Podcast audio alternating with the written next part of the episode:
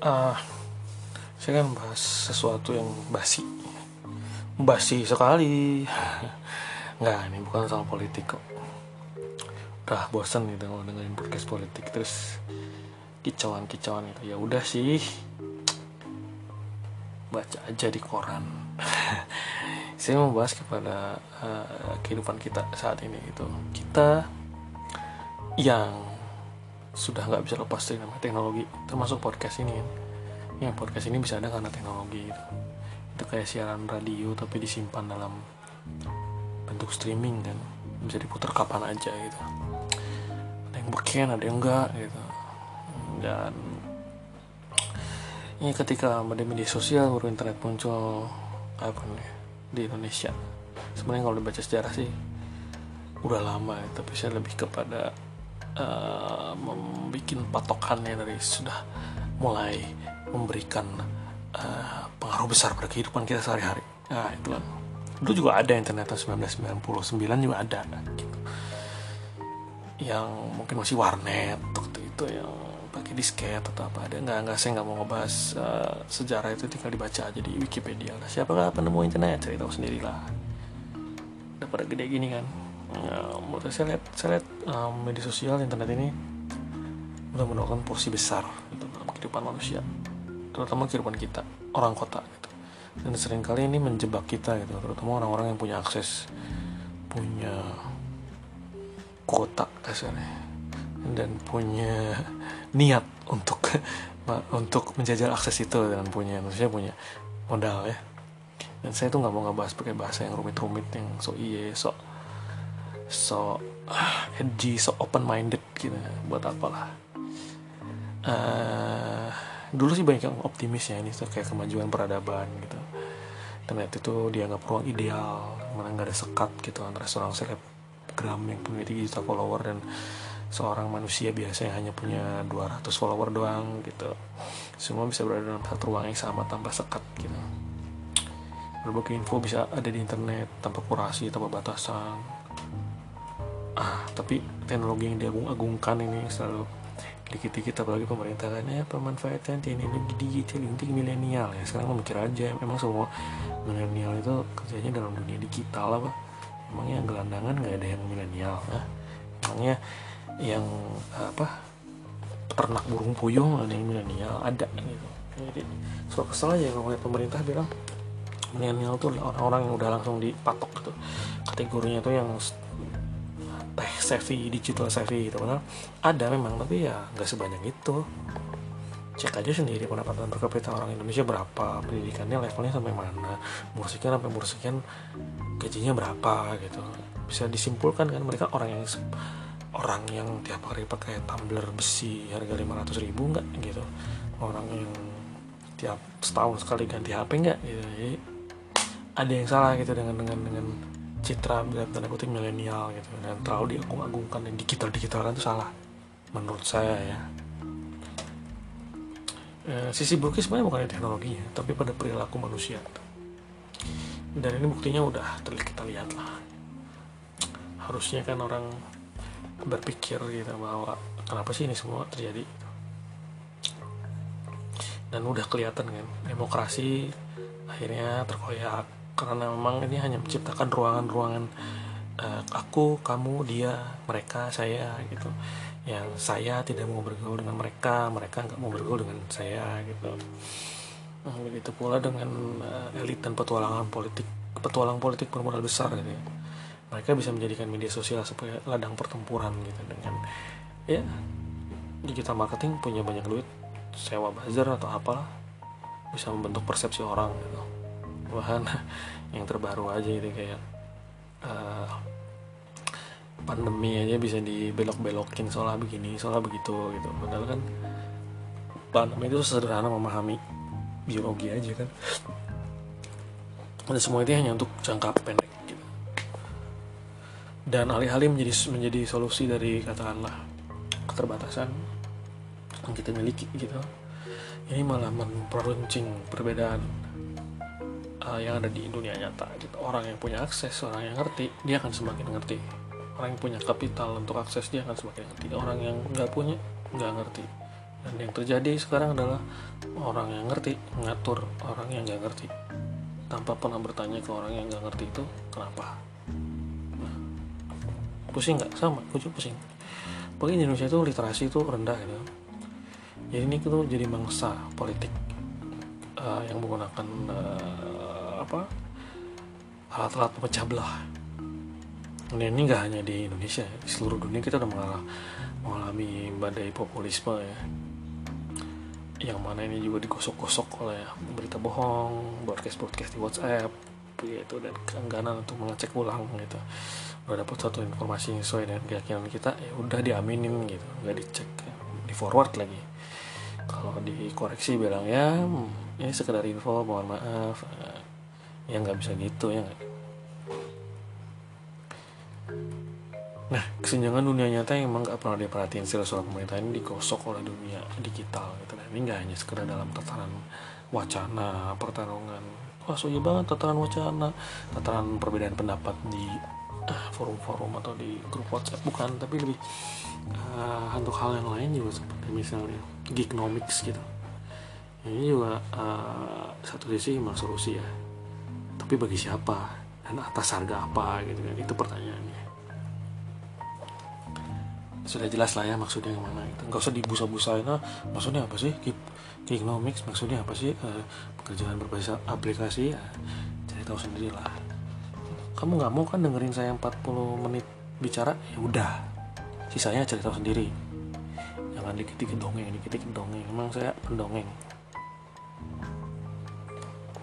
Dan dalam tatanan personal ini kan tadi bicara yang politik terlalu adil lu mungkin mungkin yang denger bingung lu ngomong apa sih anjing? Ups. Uh, dalam tatanan personal juga ini kan menciptakan apa ya? Uh, mengeksploitasi. Ya, mengeksploitasi uh, kecemasan-kecemasan kecemburuan sosial gitu sehingga akhirnya ya tadi oleh podcast sebelumnya yang hell is other people. Nah di sini hell is other people. Tapi difasilitasi oleh algoritma Silicon Valley.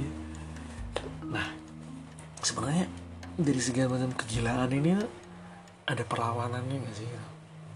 Nggak tahu ya. Saya jangan berharap pada saya gitu. Saya kan cuma ngebacot doang jadi ngebacot di podcast gitu ya iya di mana lagi? Emang saya bisa punya kekuatan goib apa yang saya baca tuh ya di Amerika Serikat itu dirancang undang-undang untuk memaksa perusahaan teknologi agar uh, bias algoritma itu algoritma yang hanya dibuat untuk memperuncing perbedaan atau hanya untuk mengeksploitasi kecemasan agar supaya untung terus gitu diubah agar nggak menciptakan efek buruk di pada mental manusia gitu.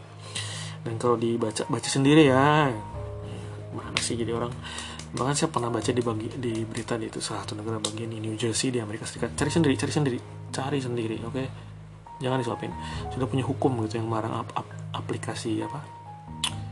Airbnb ini saya sebut namanya untuk beroperasi di wilayahnya. Karena jasa nginep dibantu aplikasi ini kayak mengganggu warga yang hidup tenang gitu.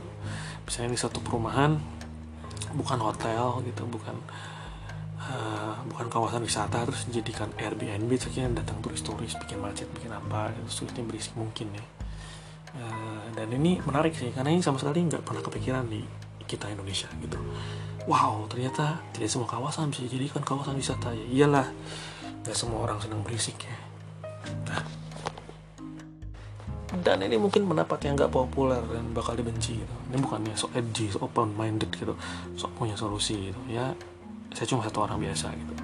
Di luar sana mungkin ada orang yang lebih paham dari saya gitu. Dan kalau dia punya argumen lebih bagus ya kenapa nggak saya akan ikutin dia walaupun mungkin argumennya berbeda ya nggak saya nggak saya nggak bilang bahwa kita harus kembali ke zaman bercocok tanam gitu. Semuanya di smartphone-nya digilas gitu. BTS BTS-nya dimatiin terus kita kembali ke zaman Alexander yang agung gitu. Yang enggak juga gitu. Lo hidup di zaman segitu juga menyedihkan loh nah tapi ini pendapat yang gak populer menurut saya sih nggak semua bangsa itu pantas punya teknologi maju gitu.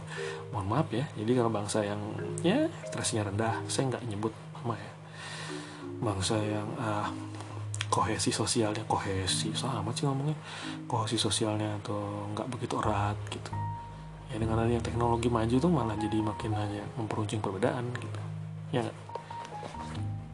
Perbaiki dulu kesenjangannya perbaiki dulu literasinya baru ada teknologinya. Tapi ya ngebacot mau di mana juga gampang ya dan kehidupan sejarah itu nggak berjalan secara linear. Jadi ya mau nggak mau ini semua udah kejadian. Yang harus dilakukan adalah bagaimana kita meresponnya gitu. Saya nggak bilang kamu harus gabung parpol ya. Dan yang suatu fakta yang menarik gitu kalau kalau baca National Geographic gitu algoritma kemajuan teknologi smartphone itu sangat pesat sekali. Komputasinya itu udah melebihi apa yang bisa dilakukan oleh manusia. Sedangkan kita itu susunan syaraf di otak kita itu nggak ada perubahan gitu dari semenjak terakhir berburu bison di Afrika gitu atau masih zaman Alexander Agung uh, zamannya siapa? Charlemagne zamannya Tsar Nicholas eh, zamannya kenapa dia barat semua ya zamannya Edo. Zamannya James Cook nemu Australia itu ya nggak ada perubahan. Karena memang laju evolusi manusia nggak secepat algoritma gitu sehingga sehingga saya jadi bertanya gitu apakah jangan-jangan kita nanti malah dipecundangi udah kayak film Terminator? Lebay sih. Uh, saya nggak punya solusinya ini hanya sekedar bacotan doang ya orang-orang pintar di luar sana silahkan punya solusinya. Khususnya SJW SJW ya silahkan. Silahkan lah kalian kan punya pelantang yang sangat bagus. Followernya banyak lebih banyak dari saya pasti. Pasti lebih banyak dari saya. Saya pernah nonton film judulnya Witness di 1985 ini pemeran utamanya Harrison Ford. Uh, kisahnya itu soal uh, agen FBI atau polisi gitu ya. Dia harus melindungi seorang saksi seorang bocah yang dari suku Amish di Amerika Serikat. Uh, ini ini ini ini filmnya pernah diputar di televisi dulu sama layar emas RCTI. Nah, yang membuat saya tertarik sih komunitas Amish itu adalah komunitas yang anti teknologi secara ekstrim gitu. Saya nggak nggak saya nggak menganjurkan bahwa harus ikut seperti begini nggak. Ini hanya ya teringat pada sesuatu. Tapi ini komunitas yang menentukan teknologi mana yang cocok untuk mereka. Jadi bukan teknologi yang menentukan kehidupan mereka. Mereka yang menentukan ini loh yang cocok buat saya gitu jadi ini soal kendali atas nafsu. Dan suka nggak suka gitu. Saya nggak saya, saya, saya nggak bilang anda harus menuruti jalan hidup kaum Amish dan makan makanan organik tiap hari. Enggak ya. Ini lebih kepada siapa yang memegang kendali gitu? Bisa jadi gitu suka Amish yang kita lihat tuh nah, ini kayaknya masih hidup di zaman 200 tahun yang lalu gitu. Mereka sebenarnya yang lebih memegang kendali terhadap kehidupan bukan masyarakat modern gitu yang secara lambat laun uh, terpecah belah. Gitu. uh, dan ini nggak tahu nyambung atau nggak saya pengen tutup pakai kutipan aja. Biar kelihatan kece biar kelihatan open minded biar kelihatan social justice warrior. Ya Saya ini ini sebenarnya saya ngerekam tengah malam biar nggak terganggu suara-suara. Kutipannya adalah dari buku Beyond Good and Evil oleh Friedrich Nietzsche. He who fights with monsters should be careful lest he thereby become a monster. And if thou gaze long into the abyss, the abyss will gaze into thee. Siapa pun yang melawan monster maka menjadi monster. Jika memandang terlalu lama ke dalam kekelaman, maka kekelaman akan memandang balik Anda. Ya, itu terjemahan saya sendiri ya. Mungkin di luar sana ada yang lebih paham. Atau bilang, eh sebenarnya nggak nyambung kutipannya ini, lu menyambung-nyambungin aja biar kelihatan keren. Ya wes, udah ya ini nggak sampai 40 menit kan? Ya udah. Ngapain juga 40 menit dengerin bacotan kepentingnya? Terima kasih sudah mendengarkan